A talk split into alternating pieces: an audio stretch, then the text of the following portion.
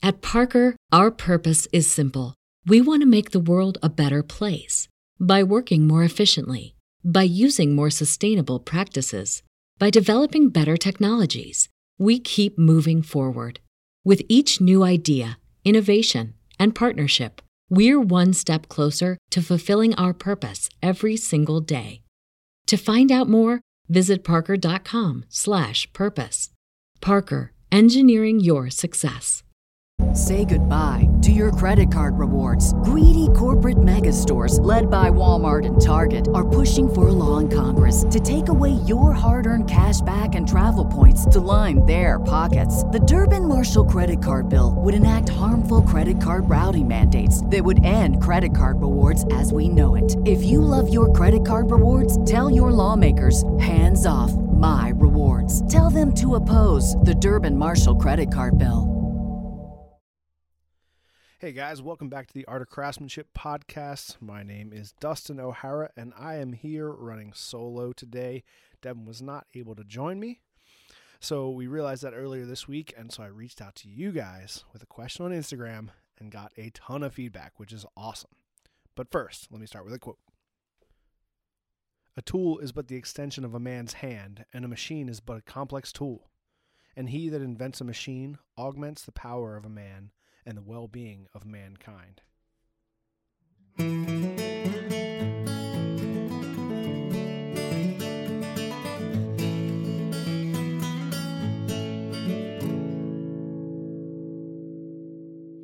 I really, I found that quote and I really like it uh, specifically because it talks about the fact that when you're inventing a machine or a tool, that you are augmenting the power of man and that you are augmenting and pushing forward the well-being of mankind. Now, in this day and age of tons of different types of technology and different tools, that's always one of those issues that's on the table when you talk to makers, right? What is a tool?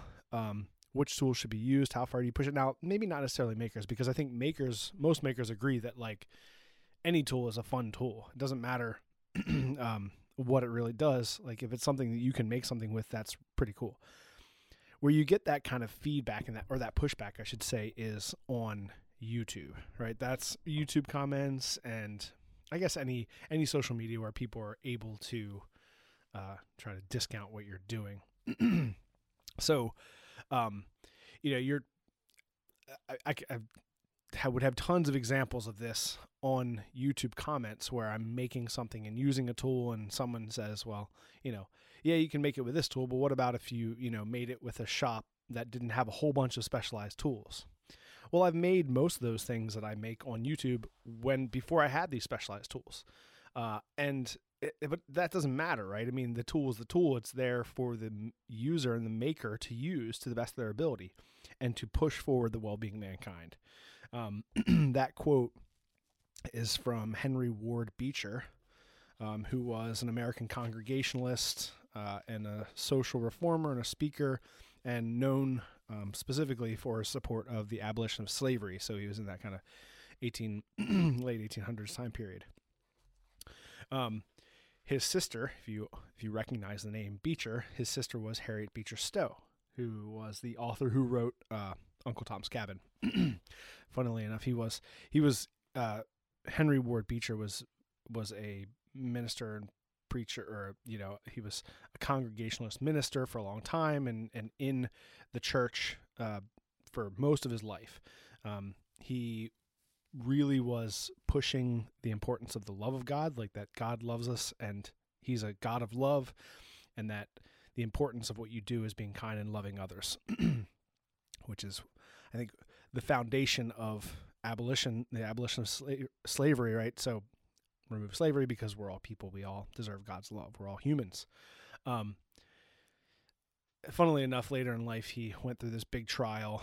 Uh, I think multiple years after slavery um, ended, and there was the the reconstitution, I guess, of um, you know rebuilding the South uh, after around the Civil War and all. And um, uh, he went through a big trial that was super public and on the on the front of all the newspapers about um, a possible adultery case that he had gone through, and so he had apparently spoken out against free love you know, within marriage and stuff throughout his year, and then he was accused of being an adulterer. So who knows? But but he was pretty famous at the time that he lived.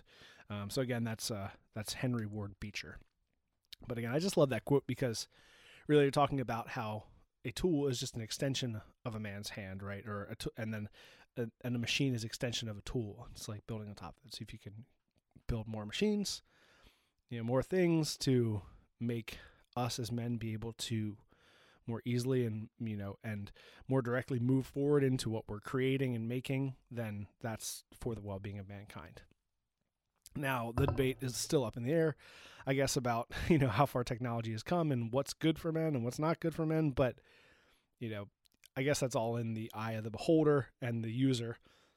For me for instance i mean something as like social media facebook uh, instagram and youtube those things are ways that I show the things that I'm making and the thing we create the videos and put out content and you know connect with the community. That's what it that's you know that's a big part of what we're doing and that connection you know being able to like show what I'm working on and gain interest and push people over to my channel which ultimately you know goes back into me making money and doing the things that I love to do and trying to teach people about that in a way that's sustainable for me and for my brother. Um so yeah like I, technology is that. Social media has its has its place and it's really good when you're using it in a certain way and then it can also be really you know really negative depending on what you're doing. Um so yeah so uh, once again i did reach out to the viewers and the listeners on instagram the followers uh, on instagram and on facebook and asked a question this week and that question was uh, what sorry hold on what are your favorite shop tools under $100? Now, originally I was going to say something like, what are your favorite cheap shop tools? But didn't necessarily mean cheap because cheap can be interpreted as, you know, poorly made or uh, it's not, not worth the money you paid for it. So, um, I, d- I decided to reword that as what are your favorite shop tools under $100 because for me in my mindset a tool that's under $100 is on the cheap side where I could, you know, I guess relatively easily justify buying a, a tool that's under $100 as long as I have a use for it, um, you know, and knowing that I might have use for it in the future.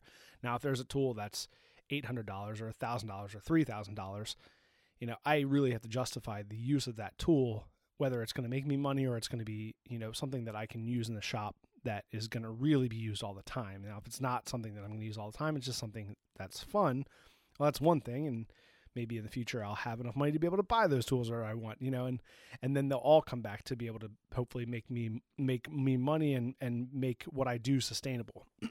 but in my mindset, hundred dollars is kind of around that limit. You know, something you can just say to somebody like, "What's something you got under under hundred dollars?" Because when it's under that limit, you know, there's definitely a different mindset of purchasing something that is less than hundred dollars than there is that's over hundred dollars. So I asked that question and I got uh, a bunch of really awesome feedback um, from. I guess I had like 30 comments from different people, plus another I think four or five on Facebook. And so I'm going to go through and I'm going to answer you guys' questions. I mean, I'm going to read out your answers to the question because, you know, when Devin and I were talking, we, I knew he wasn't going to be uh, joining me. I was like, well, let me see, let me have the viewers and the followers join me. So I'm going to go through and I'm going to tell everybody the things that were responded to and let you guys know what a lot of people talked about. And um, there were a lot of repeats, a lot of repeat things because I don't know, I guess, especially for the followers, my followers, there are people who are makers and probably, I'm assuming, do similar things that I do, right? You know, you got wood and metal and some forging and some blacksmithing and some, you know, outdoor stuff. So those type of people are, I would assume, relatively going to have similar tools and you know, and those kind of cheap tools kind of go hand in hand with that across the board. Now, if I was like a, you know, a car channel or a mechanic channel, there'd be a different type, a different whole set of tools that would be under hundred dollars. So if in your shop, if your shop doesn't align with what I'm saying in in from the comments of my listeners and and uh, and followers on Instagram, well, that's probably because a lot of them are doing the same things that I'm doing. But I would encourage you if you uh, if you do different things than I do, and you would like to comment, I would I would definitely uh, if there's more comments on this after I do this podcast, I'll read out some more on uh, on future podcasts. So check it out. All right. Um, so before I start reading out the comments, I want to talk a little bit about the tools that I love and the reason why that I have cheap tools and why I love cheap tools. Um, well, growing up, our family did not have a lot of money, right? So we were relatively on the lower income side of kind of the white American bracket, I guess you would say. Um, you know, four brothers, my mom and dad. Um, and so we were always making things and doing things and making do with cheaper versions of things. Like we would go camping every summer for like a week rather than going on vacations and staying in hotels and flying places for a week. You know, we would do like dinners would be big dinners that are really cheap and easy to make because obviously you're feeding four hungry boys.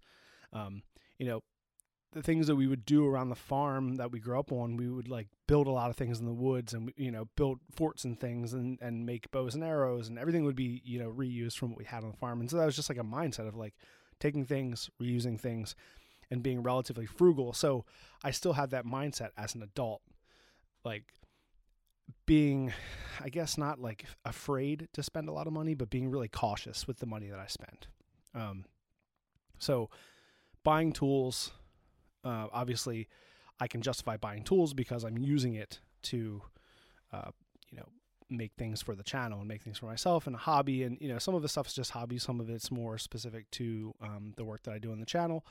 And so I have a justification of why I need to buy tools. Now, I, I don't buy expensive tools. I don't have any tools in my shop that um, were over, I don't know, maybe not even over I want to say like $300. Now that's just my shop. You know, this is it's a small shop in my basement. It is what it is. I just I have the tools that I have and I love making things with them, but you know, I have some bigger tools, some things that have been given to me. Like I have my Revolution grinders that Brian House, you know, gave to me, um, which are amazing and they're obviously worth more than $300. I have tools that probably would have been worth more than $300 when they were originally made, but I purchased them secondhand or used or I got them from, you know, like a uh, a pawn shop or a flea market, you know. So half of that buying cheap tools is is getting the good deal, you know. And then the other half is actually cheap tools, things that are are cheap but can do the same thing as maybe a more expensive tool. Like um, I don't really want to go into it because there's a lot of really awesome ones in the comments. So I really, I just kind of want to talk about the philosophy behind buying cheap things. Now, you know, if I were presented with a really good deal on something that was normally really expensive, say a tool that's some somewhere between you know three and five thousand dollars, and I was able to pick that tool up for like a thousand dollars, and it would be something that I would definitely use and something that I've been interested in. I don't know exactly what that is, but that I might then be tempted to spend that larger amount of money because I'm getting such a good deal on it. Um, but that being said, you know, I, I would probably hesitate and be like, well, do I really need that? Am I, you know, what I'm doing in my shop, my shop is is a hobby. You know, I still have a full time job. I'm still, you know, we're not YouTube is not our full time job. We're not making money full time money off of YouTube. Um, you know, and we do the podcast because we love doing the podcast and we're not making a ton of money off the podcast. It's this is all just because these are things that we love to do and and they also are building, right? There's a potential that it could build to something in the future that could be sustaining. So that's the goal. But until it's actually sustaining and I'm actually making money off of it, and by buying better tools, it could save me time, which would then save me money. So I would earn more money, and then you know then it would make make it more beneficial to buy a more expensive tool. But until that happens, I'm happy to uh, have lots of tools that have not cost me very much money, but I have the tools that I want to use and need to use in my shop. Um, yeah, so let me get into reading off some of these comments. There are awesome comments and tons of great tools. Uh, we'll start with Clifford Wright 13. I'm sorry, Clifford Wright 3. Uh, he says, My favorite shop tool is the phone, so I can call someone who knows what they're doing a professional, which I think is just funny. So that's great. And then Papa underscore Hatch underscore Axe uh, gave him a, a, laugh and a clap because I think that was that was probably one of the I think that might have been the very first comment or maybe the first or second comment on it, which was just great. Someone's like, "My tool is my phone because I can call someone who knows what they're doing." Which, knowing most phones, that's probably an inaccurate uh, uh, statement about it being under a hundred dollars. So, but uh, yeah. Um, all right, so the next comment is from C Plat three. he says angle grinder, propane forge, centaur forge tongs and toaster oven to heat treat and season cast iron. So I think by that he's meaning that he's heat treating and seasoning cast iron, which is pretty cool. I don't know. I don't know much about that, but uh, but yeah. So angle grinder, propane forge, centaur forge tongs, and a toaster oven, all under hundred dollars. That's pretty good. All right, next we have Jimmy Timbers. Uh, Jimmy Timbers, Jimmy underscore Timbers says, I find I'm using my Japanese pull saws more and more lately. Kind of bought them on a whim and fell in love with them. I can agree with that 100%. I absolutely love the Japanese pull saws. I have two Harbor Freight pull saws. they're both awesome and I use them all the time and they were super cheap. I think they're like, I don't know, 12 bucks, $13, something like that from Harbor Freight.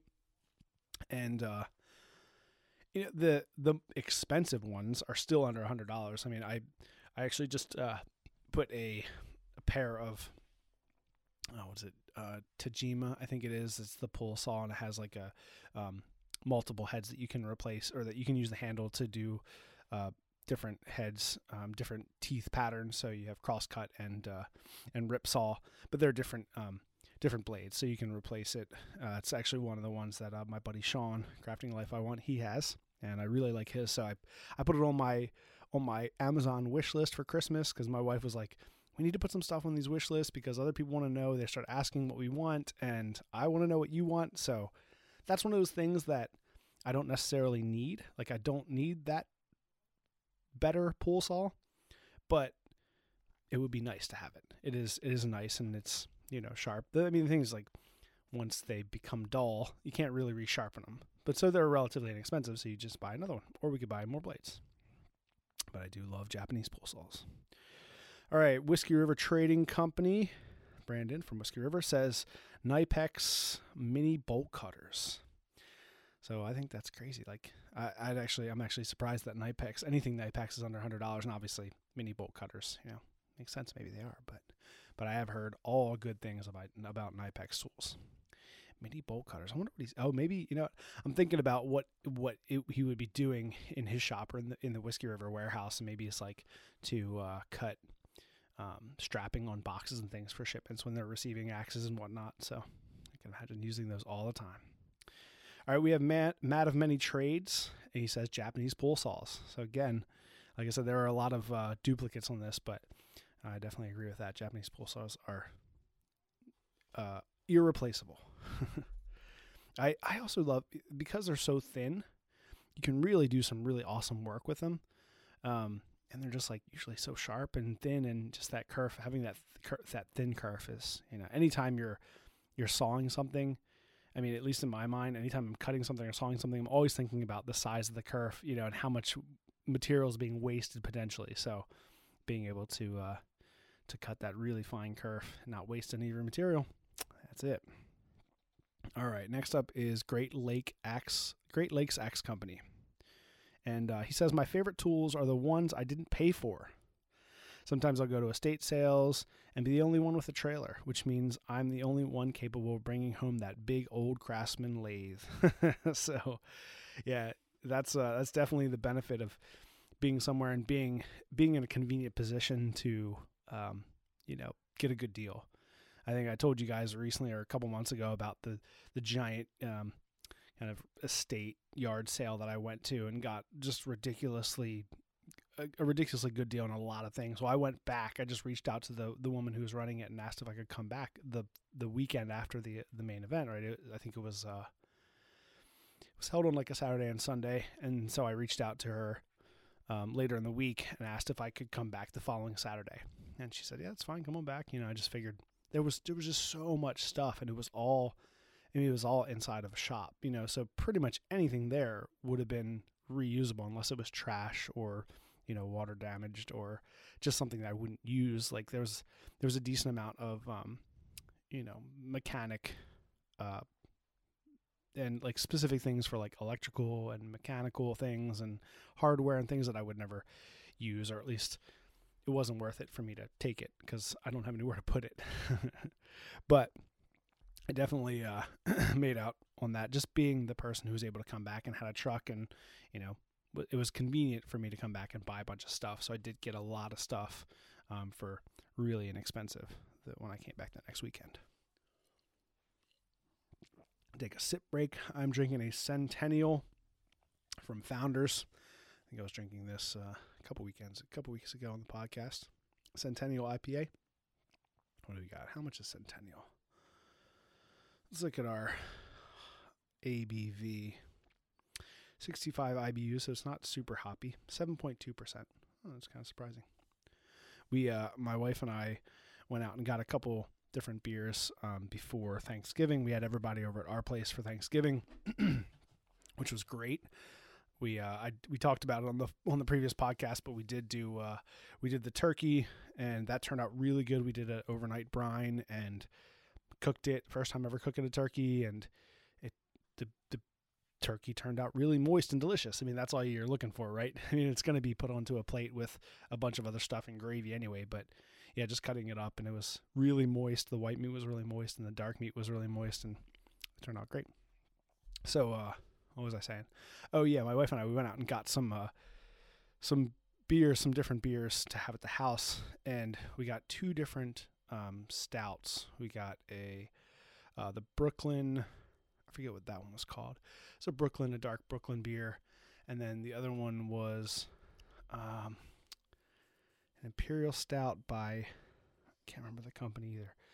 Uh, but I actually I didn't realize we didn't look at the time at the alcohol content, but um, I was I was taking the the two uh, carriers like the six pack carriers out. I was going to take them out and throw them in our recycling bins outside, and I saw on the one that it was ten percent. That was on the Brooklyn, and so I showed my wife. I, I went over to show her like, "Hey, did you realize that we got you know a 10% beer? And then so i looked at the other six pack carrier because i was taking them both outside to toss into recycling and the other one was 10.4% so i was like damn we got high alcohol content beers. We didn't even realize it. But they were good though. I guess the stouts you know and they're stouts are so rich in flavor anyway that i don't i didn't notice the high alcohol content but they were good all right so yeah on to the next one this is drew lininger uh, he says a checkering file and file guide. You can tell from that that Drew is a knife maker, young knife maker out on the West Coast, I believe. And uh, yeah, checkering file and a file guide. Um, I can definitely imagine using a checkering file to give that checkering on the spine of the blade um, to give you some like traction on that with your thumb. Uh, without that file, having to do something similar and just kind of eyeball it, or using like a triangle file and put those in there. And I can imagine how how much time um, you can save by using a checkering file. And then obviously a file guide. If you don't know what that is, you know, for knife making, it's a it's a guide that has um, carbide carbide pieces on it, so that way uh, carbide's hard, and so when you're putting it up against a grinder or grinding belt, it doesn't grind.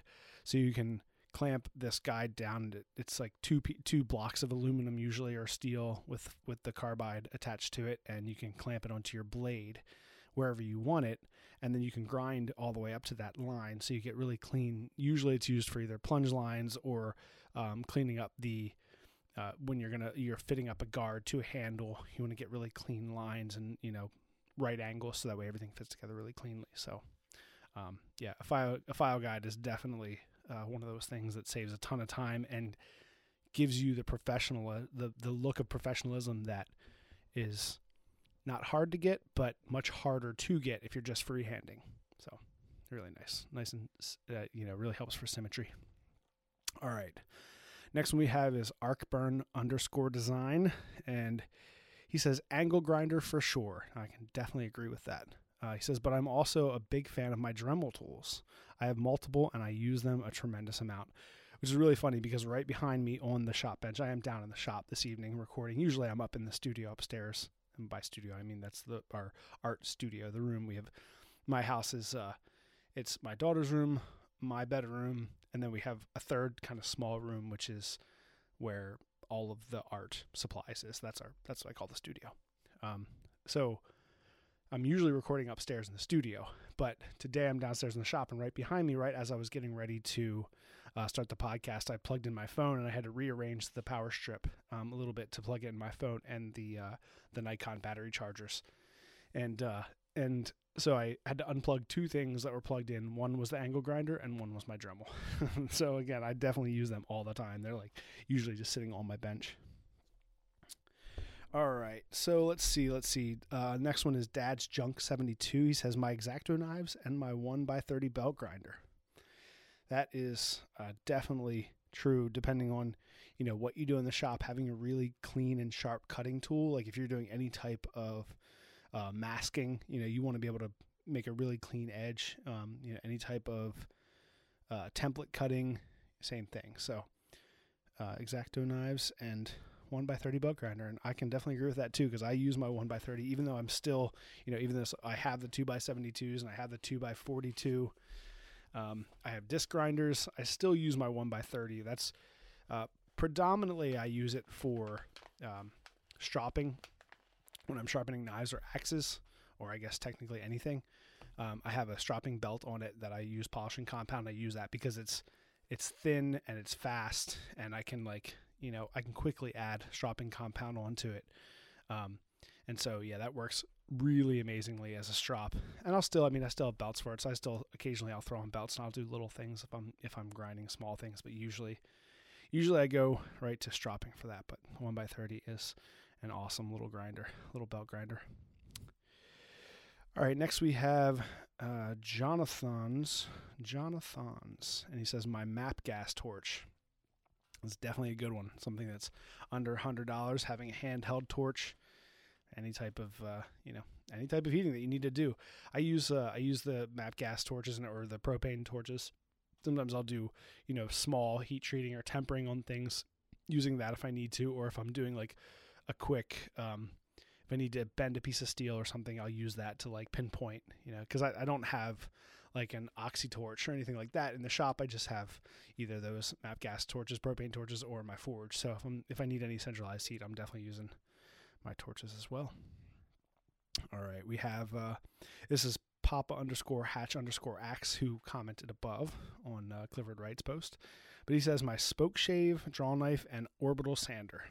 Um, I can definitely agree with that too. I you know, spoke shaves and draw knives, eh, just something really nice about those tools. Like, you know, I, I built my uh, draw horse uh, several years back to assist with bow making, but really anytime, you know, I have anything that is taking a lot of uh, pulling force to cut with, I'll pull, uh, you know, I'll, I'll pull out the, the, sp- the draw horse and use that because there's nothing more stable than sitting on the bench, clamping down on it and pulling on it. And as you pull, you know you're you're using the force of your pulling to tighten you know clamp tighter on that piece. So I do that. But um you know a draw knife and a spoke shave are both great. It's really funny. I see I've always used a spoke shave always always pulled a spoke shave toward me right? So you draw it back toward yourself like a draw knife but I also see people using a spoke shave the other way around often which is just kind of odd. I mean, I guess I I will use it that way sometimes, especially if I'm like hitting a spot in the grain that's coming up or down the wrong way. I can flip it around and do it, but almost always I'm pulling it toward me. So, spoke shave draw knife and orbital sander. Um, that was other than I did get like a uh, was it, like a three by three by twenty four, like one of those handheld uh, belt sanders. I had one of those when I was, um, you know, I I don't know if I still have it. Maybe I do somewhere, but I think they burn out. Um, but I've used them over the years to different do different grind. When I first started making knives, that's what I was using to do any type of grinding was a you know a belt sander like clamped to a desk or to a bench. Um, but then kind of the first handheld palm was like a palm sander, an orbital palm sander, or a, uh, a random orbital palm sander which I just think is a great little sanding tool. I mean, that's it's something I've used all the time. You know, before I had one, I'd borrow people's all the time, and then I got one. You know, I got a cheap one from Harbor Freight because you know that's what I do. And when Harbor Freight came into his existence, I was in love instantly because a you know a tool and hardware store that's a third or a quarter the price of bigger box stores and most other tools it was uh, it was a dream. it still is a dream. I love it. Obviously, you know, the quality is not there all the time, but you you know you choose and pick and choose which ones are uh, are worth the, the cheap money. Cheap money. All right. Uh, Wayforge says calipers, um, and I definitely agree with that. I have several pairs of you know dividers and calipers, um, and then I have a you know a pair of digital calipers, which are just uh, I use them all the time. They all they come out all the time from my drawer, and I you know I use them and put them back, and they're great.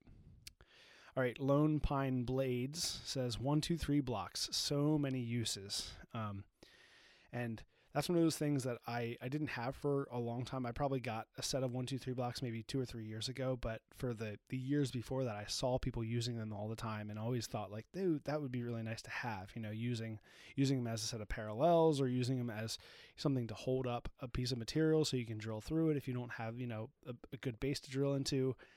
And, you know, and, and the uses are wide. Mine, mine stay right on my drill press. Um, so, you know, but I think I could you know there there are much many more uses for them than I use them for, um, and there are a lot of really awesome videos out there for people using one two three blocks in lots of different ways. So I definitely agree with that.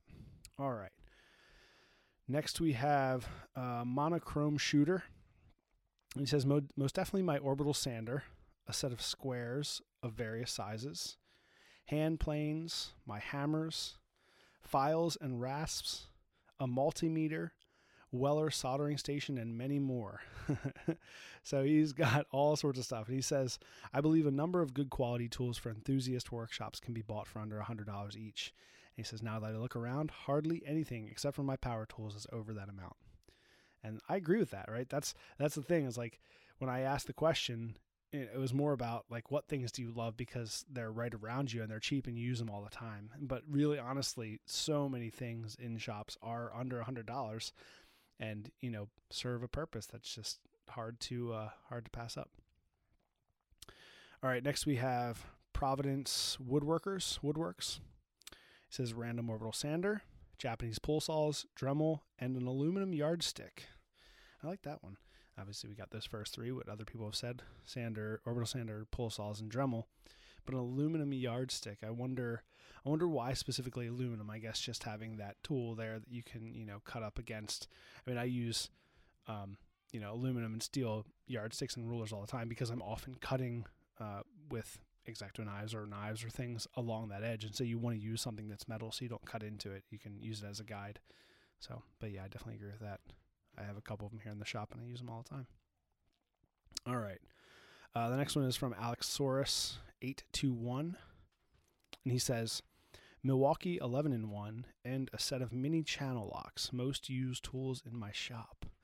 I, I actually had to look up what a Milwaukee 11 in 1 was um, because it could be so many things. Um, you know, I was like, well, I, I know 4 in 1 or 4 in hand is the file, you know, multi uh, surfaced or uh, um, uh, the teeth, you know, the higher lower grits on four different uh, file and rasp grit or aggressiveness. Um, man, that that took a while to get out, um, but uh, yeah, that's that's the four and one. That's something I'm common with, but I wasn't exactly sure what the eleven was, what eleven and one was. So I looked it up, and it's a uh, it's a adjustable, or I would say it's a screwdriver or a hand tool screwdriver body with uh, adjustable and changeable heads. So you know, probably like multiple sizes of flathead, multiple sizes of Phillips head, and then whatever else, you know, bit bit drivers, things like that. So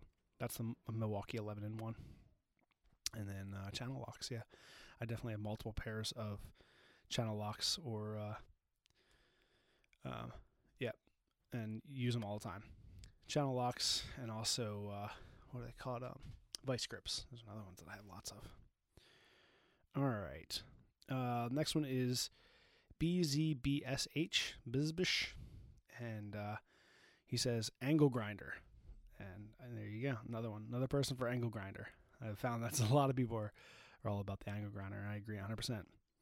Uh, Stark Franklin says, My cheap plastic and brass dead blow from Northern Tool. Um, that's really good. I, I have I've had a few different dead blows over the years, and I have um, one of the Harbor Freight ones, the orange ones with you know I think mine's a two pound uh, dead blow, and it is such a nice tool. I mean, having that tool that can that you know doesn't have any bounce back and and is also soft faced, and I use it for hanging axes predominantly. Um, but anything that I need to hammer on where I need to get a decent amount of weight and you know not a lot of bounce back, and I don't want to mar the surface, that that uh that plastic headed dead blow is really good. So cheap plastic and brass dead blow. Is it plastic and brass? That's cool.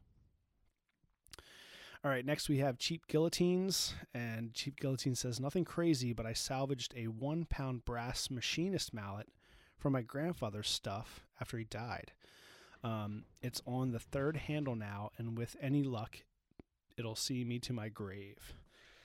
That's really cool. I mean, there's like a, a brass machinist hammer. That's really nice. Um, you know, having again having something that's softer than steel that you can use to hammer with um, is is really nice. So that's cool. And I love the fact that he got it from uh, you know got it from his grandfather's stuff. I have a few things that came from my grandfather as well. So through my dad, um, things that my dad had for years, and then I got other little hand tools and things. So, all right, let's see. Next is uh, Ice Cube Planet. He says an estate sale quality draw knife. It makes shaping wood for axe handles, making wooden outdoor campfire tools, debarking logs, scraping varnish off, etc. So easy. Um, and yeah, I definitely agree. I have, um, I guess, with uh, with any tool, you know, it's like when you realize you want one, um, you want something, a tool, and then you look for it, and it takes you a little time. And then you find the one you want. Eventually, you find a good deal on one, uh, then you get it, and then then you start seeing them around. So for me, that's draw knives. You know, I I wanted a draw knife when I started bow making, so I went on to eBay and I got a draw knife and a Stanley spoke shave as a combo. I think I spent like twenty three dollars or something like that, maybe twenty five dollars for shipping uh, for those two. So draw knife and the spoke shave. And then uh, since then, which was let's see, that was in 2011, I started bow making. So since then, I probably have bought 10 or 15 more draw knives. I've like used some, given some away, you know, restored some. But, you know, now just having different sizes draw knives and things. I have some that are that need to be restored, need to be put handles on, some that are usable. Um, but I don't know, they're really nice. Can't beat a draw knife. All right, let me see. Let me get a drink of my Centennial. All right. Next, we have uh, Sorensen, Customs. He says, My 4 inch precision double square is hands down my favorite and arguably most used tool under $100. 4 inch precision double square. Uh, great for small measurements, laying out right angles, or just short straight lines. Setting tools to square, aligning bolsters before peening. I could go on. Also, another tool worth not skimping on is the Auto Punch. I've been through a handful before I spurred, splurged for the $40 version for a good one. A nice magnifying visor is also a great one for us entering middle life, and magnetic work lights are great, and you can't have enough of them. And that man, those are great ones. All four of those things. Like I love little squares. Um, I have several of them. You know, little cheap kind of precision squares, so they don't they don't cost a lot, but they are really nice to have. Um, uh, what else do you say? Uh, an auto punch. I've I've done the same thing. I've gone through a couple cheap ones. I don't have a forty dollar one, but I have still a couple cheap ones, and I find myself actually just reaching my regular uh, you know, center punches and things rather than using the auto punches, but maybe getting a good one would be worth it. Uh, what else did he say? He said uh, the magnifying visor. I don't have one of those because fortunately my eyes are still really good, and I'm almost a 40. So, you know, I gotta take my blessings when I can get them. And magnetic work lights. Yes, I I purchased two uh, magnetic work lights, and I actually saw them on a video from um, Housework, Brian House at Housework. I saw them on his videos and went down and used his affiliate link to buy. Um, I was going to buy one, and then I found that it was uh, significantly cheaper to buy a two pack. It was like one for ten ninety nine and two for uh, you know a pack of two for twelve ninety nine or something. So obviously I bought two, um, and I put them in my shop and probably within a month, I bought two more because they're just like super nice to have. And you'll notice them if you've watched the videos. You notice that they're attached to all of my grinders right above. You know, they're right above my grinders where I work. They're attached. I have one attached to my um, uh, one attached to my bandsaw, and then one attached to my vise, my my bench vise. Really nice to have the light right on the subject where you're working. All right, let's see. Let me. Come on, phone. So, I recently dropped my phone in a fire. I was at my buddy Sean's place, and uh, we were having a fire, and I was I was kind of showing something on my phone, and it was cold out, so my hands were really dry, you know, and like kind of slippery.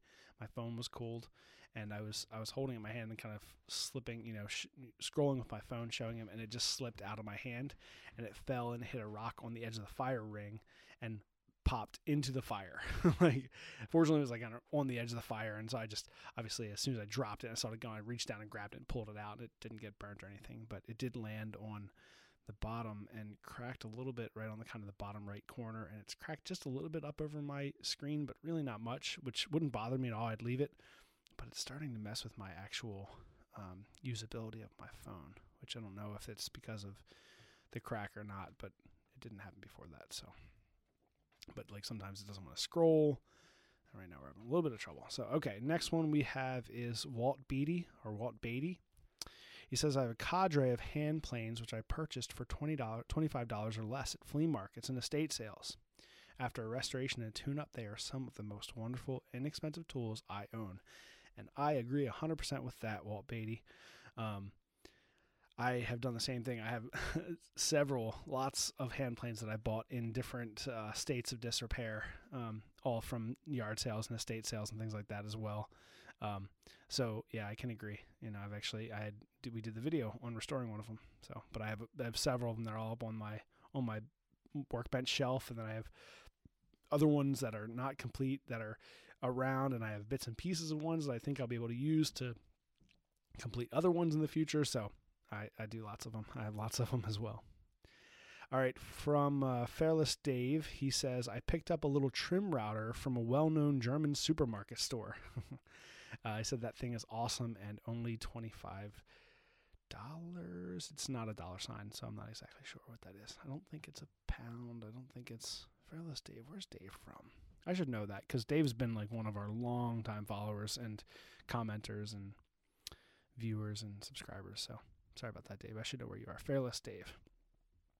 Um, yeah. So trim router. That's that's one of the things that I've been looking to get, and I haven't, you know, pulled the trigger and bought one just because of the price. Right? They're not that expensive, but as soon as it gets over a hundred dollars, I hesitate to buy it just because do I really need it? Right? I have two or three regular routers, but I have been I've been looking for a trim router. So I think that'll probably be my next uh, power tool purchase. Just because like having something that portable and small that you can move around with your hand, just like with one hand instead of having to like you know two hand it. And you know, big routers have a ton of power, and I mean the small routers have a ton of power too, but there's something a little bit nicer. It makes it a little bit more handheld and um, convenient to just pull out and trim something up real quick. So, trim router, it's a good one. All right, Old Squirrel Knives says rivet press. Um, that I would love to have. Actually, I think I, th- I think I may have told the story. I think I did when uh, when about that giant yard sale where I had a arbor press that was there. It was like, it was a small one, one that might be like sixty or seventy dollars because arbor presses are expensive. It's like it's surprisingly it's not uh, sophisticated things, but they're expensive. I guess maybe because it's the casting. I don't know. But uh, there was a small one, and I you know, I picked it up and I was like, "How much for this?" She was like, "I don't know. What do you think?" I was like, "Oh, can I get ten bucks?" She was like, "All right, sounds good." So I put it down with my things that I was going to get, and I had kind of a stack of a bunch of stuff, and I put it in that pile, and I kind of walked away and came back like three minutes later, and it was gone. And so I'm like looking around, like maybe not three minutes, let's say like seven or eight minutes later, right? I'm kind of looking around, and I had a bunch of things, and just that one thing, the arbor press, was gone. It was missing from that pile. I was like, come on, like I had this pile here. There's only like six or seven people in this like two or three rooms of this shop. So I'm like looking around. I'm like checking for people, like looking at people's hands, and I just could not find it. Oh, I was so bummed. I was like, come on. I asked the woman. She gave me a price. She was happy to sell it to me. It was mine. I should have hung on to it. But yeah, so rivet press, that would be really nice. So, you know, using an arbor press and having like those kind of rivet setting tools or heads or dies for that, I mean, that would be something that would be really nice to be able to just put that rivet really quickly. I'll have to see if I can find a rivet press for under $100. All right, next one is back from the dead UK, and he says angle grinder, always the angle grinder. There you go. Once again, angle grinder, you can't beat it. Inch angle grinder. If you guys know that reference, you know that reference. All right, uh, let's see. We have, all right, I have three more. So uh, three more on in, on Instagram, and I'll pop over to YouTube and put those as well. Uh, Wiley Choppers says a Kant twist clamps. So K A N T, Kant twist clamps. Hands down the best clamps. I use them to lock my scales down to the tang for drilling, and they absolutely do not budge. That is one of the things on this list that I do not have, and I have been thinking about and looking at getting for quite a long time. And again, that's one of those things where I have a bunch of clamps. I have lots of different clamps. I have spring clamps and I have twist clamps and I have F clamps and C clamps. I have tons of clamps, giant clamps and small clamps. I don't have any Kant clamps, Kant twists. And I see people using them all the time and they look awesome. And I definitely need to bite the bullet on that and buy some Kant twist clamps. Um, all right, next one is 118 Blades. And he says, My $35 angle grinder has been with me for over 12 years and still going strong. And uh, I can agree. I have two, um, two of the Harbor Freight Chicago Electric four inch angle grinders. And I've had them for years. I like eight, nine years, something like that, and they just keep on running. I actually recently bought one for my buddy Sean. I was like, here, because his his uh, one of his he had same thing. Had two engrams. One of them died, and then the other one died. And I was at Harbor Freight, and they were on sale for like an extra thirty percent off of their normal price for like twelve dollars. So I just bought one. I was like, here you go. I knew I knew he needed one, and I saw it there. It was super cheap, so I just I got it for him. All right, so the last one I'm going to read on Instagram, and this is the last one from the list. I read them all. Um, so this person commented on my post, and they said, "Check out my knives, please, and give them a shout. Much needed." Now this is uh, I will shout them out. This is uh, Versatile Bunko, which I think is a maybe a knife store. They sell you know it's a bunch of different types of knives, and they sell knives and cutting tools and things. So this is not an individual person, but the comment was check out my knives please and give them a shout out much needed so my response to that was uh, i said answer the question posted here and i will probably shout you out so with a little like kind of winky face you know i wasn't trying to be smart i was just saying like i'm not i'm not just going to shout you out on when you're commenting on my post about what i'm asking you i'm asking you a simple question um, so then he wrote back and he said a skinner with buckhorn and beautiful colored spacers which again wasn't not an answer to the question. So I said, that's not an answer to the question with little laughy faces. Again, trying to just be funny about it. I wasn't trying to be smart. And then he wrote back. He did respond. He said, he said, oh, I get now. I get it now with a like a laughing face. He said, my favorite cheap shop tool is the clipper I use to hold my knives during tempering and ex- extracting results for Damascus. I don't know what that is. The tool is the clipper I use hold my knives during tempering and, ex- extracting results for Damascus. Hmm. I don't know. So, I mean, I was thinking automatically that it was like a like a blade holder for the inside of a forge, something to hold up, you know, like a ceramic, um, a little kind of looks like a, a, a mini version of a, or like a, a comb with really big, you know, comb teeth on it, and you put blades in between so they'll hold up so they won't fall down on their sides. Um, but I don't know exactly what that is. But there you go, Versatile Bunko. You got your shout out. All right, uh, let me pop over to Facebook, and I have a couple uh, comments on that. Here we go. Okay, all right. Oh, good. Oh, nice. All right, so I got one, two, three, four, five, six comments on Facebook. Um, obviously, I have a lot more followers on Instagram because the wonderful thing about Instagram is that you don't need to know the person to follow along with what they're doing. You can just find them, find them with hashtags or search someone and look them up. You know, it's a great way. Facebook obviously is more about friends and family. So these are people who are who are friends with on Facebook. So Brian House says dead blow hammer. Again, you know, that's the second person, and I agree 100%. Dead blow hammer. Uh, Sean Porter from Crafting Life I Want.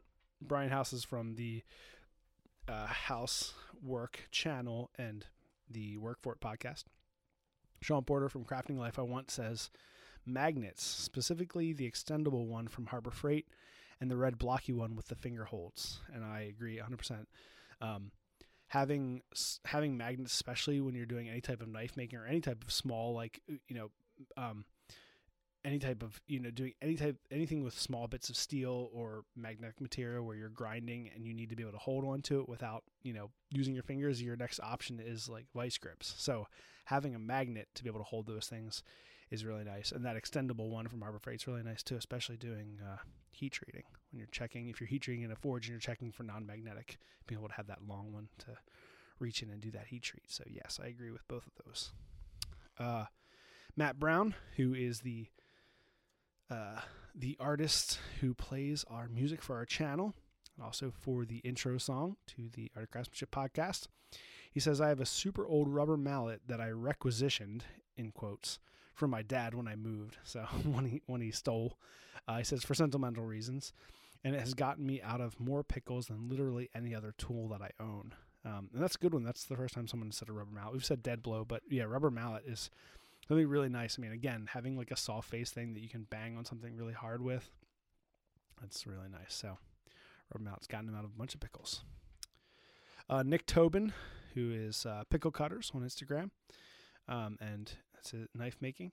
He says, uh, "My two dollar vintage Stanley punch," and he's got a picture of it here. It's, you know, it's the uh, round punch, um, tapered on the end, uh, then from about maybe an inch up to about two inches above that, it's round, um, cylindrical, and knurled, right? So it has the texture on it. And then the last like three quarters of an inch is square. And I have one of those too, and they are just like super nice. Um, yeah. I think I have one similar, but his is his nice little vintage Stanley punch, $2. That's awesome. All right, next we have Brian James Cone, also from the Work for It podcast and B Cone Knives and he says this misting system. And so he has the uh, mist system for knife makers, specifically from uh, Brian House's system. You can go to uh, housemade.us and pick up all sorts of awesome uh, knife making supplies from Brian, specifically things that have to do with 2x72 grinders, Revolution grinders, which I have two of in my shop. Thank you, Brian. And Brian Cone, yes, is this misting system. So having that misting system that attaches to your 2x72 grinder, so anytime you're grinding any um, uh, heat treated steel. So Brian, as a as a knife maker, will you know you create your make your knives, you profile them, usually do some uh, grinding on the bevels before heat treat, and then you heat treat the knives, and then you got to go back and do all the finish grinding and you know cleaning off any type of uh, decarb and you know forge scale things like that, and then also getting down and you know having the sharpened knife after you heat treat, you want to be really careful you don't heat your blades up because if you heat them up past that temper, that tempered temperature, then you're losing the hardness that has been uh, treated into the blade. Um, so having a misting system that mists water on your belt as you're grinding, it it keeps your blade cool. And your other option is to grind, stop, dip your blade in water, grind, dip your blade in water, go back and go back and forth, which is you know, a very common thing. And that's what I do, and that's what most knife makers do. But having a misting system that sprays water on your blade as you're grinding, that is really nice. So that's the from Brian Cone. All right. And lastly, which is the last one that's on here, which is I was like, oh, that's cool. It's actually my dad, Scott O'Hara. Um, he said a multi-tip screwdriver, always used. Phillips flip over straight edge. Can't live without it, and it's dirt cheap. And I agree 100% on that. And that's kind of like the Milwaukee 11 and 1, but I think it's usually that like orange handle. It's got, you know, a it's got two sides that can flip or you have like two sides that hold two different bits. So it's actually like four total. So you have, uh, you know, a large and small Phillips and a large and small flathead. So a multi-tip screwdriver. Um, yeah, and I really agree with that. Also, like if you can get, you know, you can get things like I said, similarly to the eleven, the the Milwaukee eleven and one. You can have a bunch of different bit heads that fit into the top of it, like a bit driver. But yeah, that uh, that screwdriver. I have one that stays in my shop and one that stays in my tool belt for any time I'm doing anything out of the shop. So those are awesome to have and uh, hard to live without. All right. Well, that is it. That is the list. That is over 35 comments from you guys. Lots of awesome cheap tools. Um, cheap tools, things under under a hundred dollars, things that we can't live without. And like a few different people said, you know, the majority of the tools in our shop are things that are under a hundred dollars, uh, and they, you know, they all just build up to be able to give, give you the ability to make whatever you want. And uh, that's kind of always my goal. I'm like, I want to be able to do it all. I want to be able to make anything I want, you know? So whether that's cutting apart wood or metal or putting together wood or metal or, you know, like fabricating all the stuff, anything that I want to have, anything that I'd like to have, I'd like to make. Now, obviously that's within reason. I'm not going to make like computers and gigantic, you know, electric machines and things, but you know, within reason, I like to make things that I know that I could make, and uh, having the tools to do it gives you that ability. All right. So we are coming to the end. I'm going to do a recommendation. So my recommendation this week is uh, Douglas Pryor. Now I've I've recommended Douglas before in the past, um, but he is coming to the end of a big project. So Douglas Pryor is a raising and chasing artist. So if you don't know what raising and chasing is, it's when you take um, sheets of steel or metal and you hammer from the back and from the front to create 3D images. So basically, it's like a low relief or a relief um, sculpting where you're you know you're working on a flat surface but you're building out from it. So um, he'll shape and you know chase and raise by hammering uh, steel forward or back from that surface. And he is working on a gigantic alligator that's kind of coming out of the ground. It almost reminds me of kind of like a, uh, uh, almost like a, like a dinosaur skeleton kind of coming out of the ground, almost like it was found in the ground because it's kind of half in a flat surface and half coming out of it. But um, but it's like a life size alligator, and he's been working on this project for a bunch of months, like I would say at least I don't know, like six months, eight months, maybe a year. I feel like I've been watching him do this for a long time, and he's working on like I guess they call the scutes, right? All the little uh, um, the scales on an alligator, and so like just just incredibly, incredibly detailed work that he does, and just the fact that he can do it, and he's not like busting through places. He's like heating up different spots, hammering, you know, shaping. That's that raising and chasing. Um, just incredible, incredible work. So go check out Douglas Pryor. It's uh, at Douglas underscore Pryor on Instagram and uh, see what he's doing. Go back and look through his Instagram posts because he's got these beautiful posts of work that he's done. Um, but you know, you can kind of follow along with this project he's been working on for a bunch of months on this gigantic alligator. It's coming to the end and it's looking awesome. All right, guys. Well, that is it. We are coming right up on one hour. I actually thought I would only do probably like a half an hour because I was just going to read through the comments and I would have been done, but you never know. You start talking, you start getting into things, and it just goes on. So, as a teacher, when I'm used to talking in front of students for, you know, hour long classes, sometimes it comes a little more easily than I'd like to just ramble on. But, uh, you know, it's always more fun to do it with Devin, but uh, I didn't want to take the week off, and so I figured I'd just reach out to you guys and get a whole bunch of great content to uh, talk about on the podcast. So hopefully, uh, I hit on some of the things that you have in your shop that are you know 100% worth it and that are under uh, under $100. I'm just looking around and I have all sorts of great things and uh, maybe look out for some videos coming out in the near future about some of these things. So. All right, guys. Well, that is it. I just want to say thank you so much for everyone who listens and comments and uh, participates in the community that we are all part of and that we try to push the art of craftsmanship. You know, um, I, and it always sounds kind of cheesy, but it really is about the community. I really, really enjoy uh, the community that we're in and the people and, you know, the, know, just the camaraderie and the flack talk and just I mean everything. It's just really fun to be in a, a community of makers and people who like this type of thing and who support each other. And you know that's one of the things you find about makers is that you know makers will support each other. They'll buy each other's things. They'll push people. They'll shout people out. They'll repost stories because really we're all kind of in the same boat. We all make things. We all maybe are trying to make money off of the things we make and we're pushing each other to do better. So, uh, you know, I know it sounds cheesy and I say it all the time that we're all part of the community, blah, blah, blah, but really I do believe it. And, and I love that part of what we do.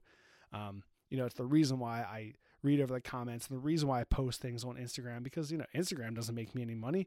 I'm posting there because it's really fun to be part of this social community, right? This social network of people who can show things and look at things and you get some feedback and makes you feel good about yourself and you know maybe you screw something up and you show that and people give you some feedback and help you out. So really the community is there. So thank you guys all so much. It really makes a difference uh, for listening and commenting and being part of this community.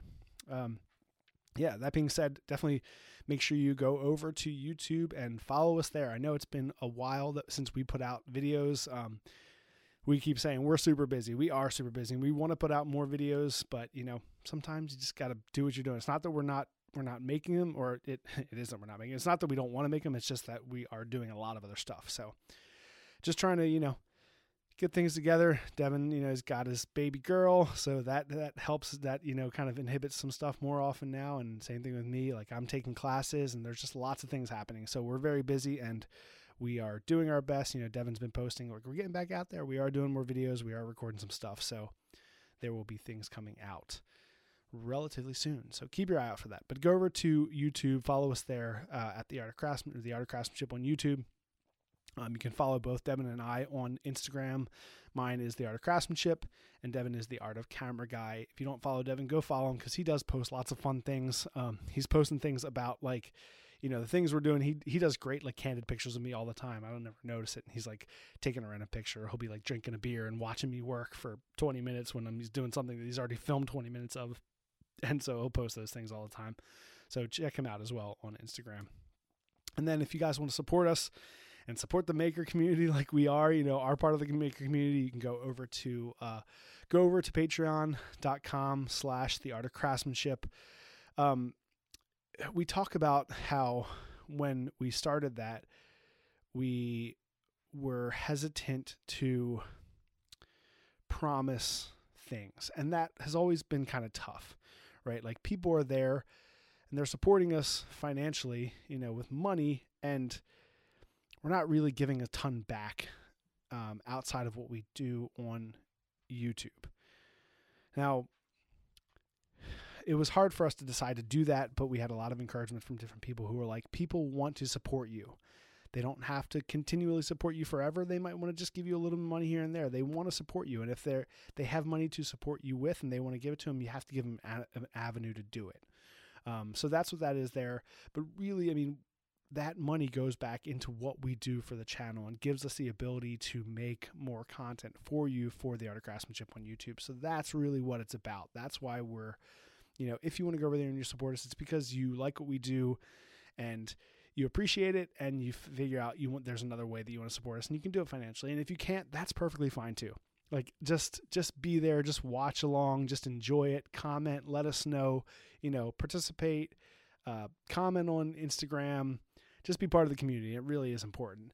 But uh, but yeah, if you if you feel like you want to support us in a different way, you can go over to Patreon and support us there. All right, guys, that's it.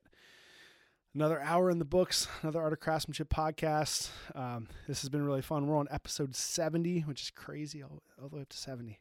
So we're getting there. We're getting closer to 100. It's crazy. I don't know what we'll do for 100, but we'll have to do something really fun. Probably do a brothers podcast, of course. I don't know. Maybe we'll maybe we'll have some more local people around, uh, other YouTubers and Instagrammers and uh, podcasts and that. Maybe we'll get like a big group of people together and do like a giant one. I don't know. We'll see. But until then, thank you guys all so much for listening, and we will talk to you next time. At Parker, our purpose is simple we want to make the world a better place by working more efficiently, by using more sustainable practices, by developing better technologies. We keep moving forward. With each new idea, innovation, and partnership, we're one step closer to fulfilling our purpose every single day. To find out more, visit parker.com/purpose. Parker, engineering your success. Say goodbye to your credit card rewards. Greedy corporate mega stores, led by Walmart and Target, are pushing for a law in Congress to take away your hard earned cash back and travel points to line their pockets. The Durbin Marshall credit card bill would enact harmful credit card routing mandates that would end credit card rewards as we know it. If you love your credit card rewards, tell your lawmakers hands off my rewards. Tell them to oppose the Durbin Marshall credit card bill.